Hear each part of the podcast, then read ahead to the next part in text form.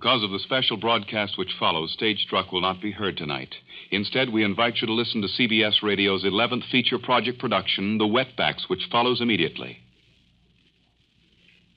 This is the sound of water.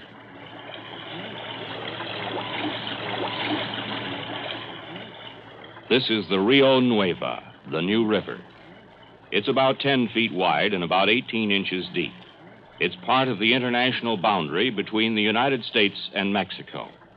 On the evening of March 20th at 7 o'clock, a man crossed that stream of water. He made his way through a hole in the wire fence that separates the United States from Mexico. He entered the United States illegally in an attempt to get into the interior of this country. The man carried a small battered suitcase. It could have been the suitcase of a spy, or a smuggler, or a saboteur, or an enemy agent. According to the authorized official description of atomic devices that could be used for sabotage, a description just released by J. Edgar Hoover of the FBI, that suitcase could have contained such a device. During the next hour, we'll follow that man and his suitcase to find out if he could penetrate the United States illegally. But more important, to understand the conditions that made it possible for him to join the two million more illegal aliens who enter the United States each year as the wetbacks. In 1954, CBS Radio's documentary unit presented a special feature on a variety of hot button topics. On April 11th, illegal immigration from Mexico was their focus. Today, the term wetback is one of derision and insult. It might have privately been considered the same in 1954, but in the mainstream, it was used to describe anyone who swam into the U.S. from across the Rio Grande River. At the height of Red Scare mania, the fear was a communist spy could pose as a Mexican migrant. America's leading law enforcement problems. Now, here is your narrator, CBS Radio Washington correspondent Ron Cochran. The man with the small battered suitcase stands on the Mexican side of the border. He waits for darkness to cover the open fields on both sides of the international boundary line. His name is Carlos Moreno. He stands separated from the 30 or more Mexican wetbacks who are also waiting for dark. Carlos Moreno has a job to do. I'm standing amongst a group of wetbacks on the Mexican side overlooking the American border. I intend to go down at 7 o'clock and cross the border through a hole in the fence to the American side. Moon is covered with clouds and it's fairly dark. I should be able to cross without any trouble. Carlos Moreno's job is to get across the border illegally. He is to try to make his way into the interior of California by using taxicabs to take him from one town to another. He is to try to avoid being picked up by enforcement officers. He is to carry his suitcase the whole way to Los Angeles, and he is to speak only in Spanish. Carlos Moreno is of unmistakably Mexican descent. He is not an enemy agent, but a reporter. The suitcase he carries, the suitcase which could carry enemy devices, actually contains a tape recorder, and he will report to us at each leg of the trip, as he does now. I've come to the abutment that holds up this fence on the international border line. It is solid concrete, and it is firm enough so that I can walk on it. I cling to the fence and almost get a toehold on the line, crossing a span of about 10 feet. At the end of that span is a hole that has been cut into the line, about four by three. I'm now getting ready to go through that hole, and as I step out, I'm on the American side. About two feet below me is New River, which separates the United States and Mexico. I'm now moving across the flat terrain. To my left, I see a group of wetbacks, which is heading over toward the left. I think my chances are better if I take the right and go off by myself. On the outskirts of the California town of Calexico, Carlos Moreno waves at a passing cab. It stops.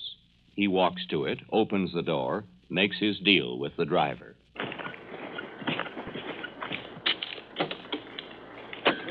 ¿Qué tan lejos está el, el taxi de ahí de Hebra en adelante? ¿Y a dónde, a dónde se levantan? Carlos Moreno, illegal entrant, is on his way.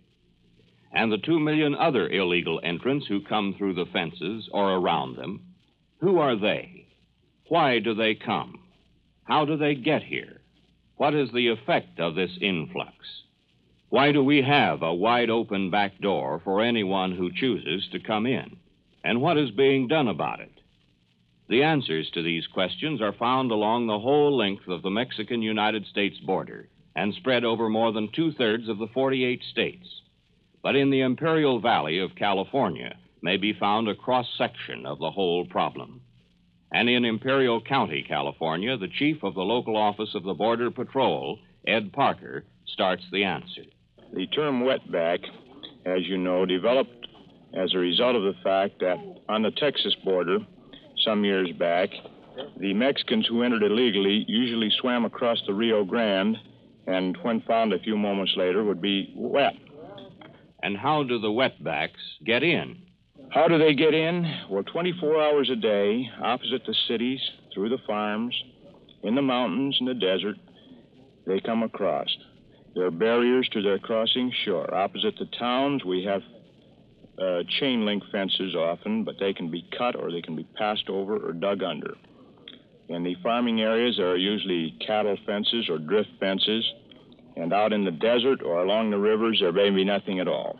And on this single sector of the border, in this one area protected by the Border Patrol group of which Ed Parker is chief, how many illegal aliens actually do come across? This sector borders on just about 10% of the total United States Mexico boundary. And in this 10% of the border area and the land lying north of it, during the first seven months of the present fiscal year, our officers apprehended over one quarter of a million illegally entered aliens. They processed them, returned them to Mexico. And how many who got through were not apprehended? I would hate to make an estimate of how many we didn't get, and our, those, of course, are now probably, for the most part, in the interior of the United States, where they'll be costly indeed to locate and remove. Well, how does a Border Patrol work to apprehend illegal aliens? One way is to send up small aircraft that can spot wetbacks in the fields or along the railroad beds. With two way radio communication, the plane directs other Border Patrolmen in trucks on the ground, like this.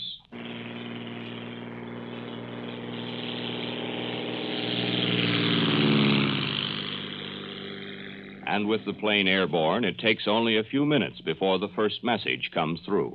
Plane 168 calling car 210. Plane 168 calling car 210. Uh, 168, this is Unit 210. Go ahead. Car 210, what is your present location?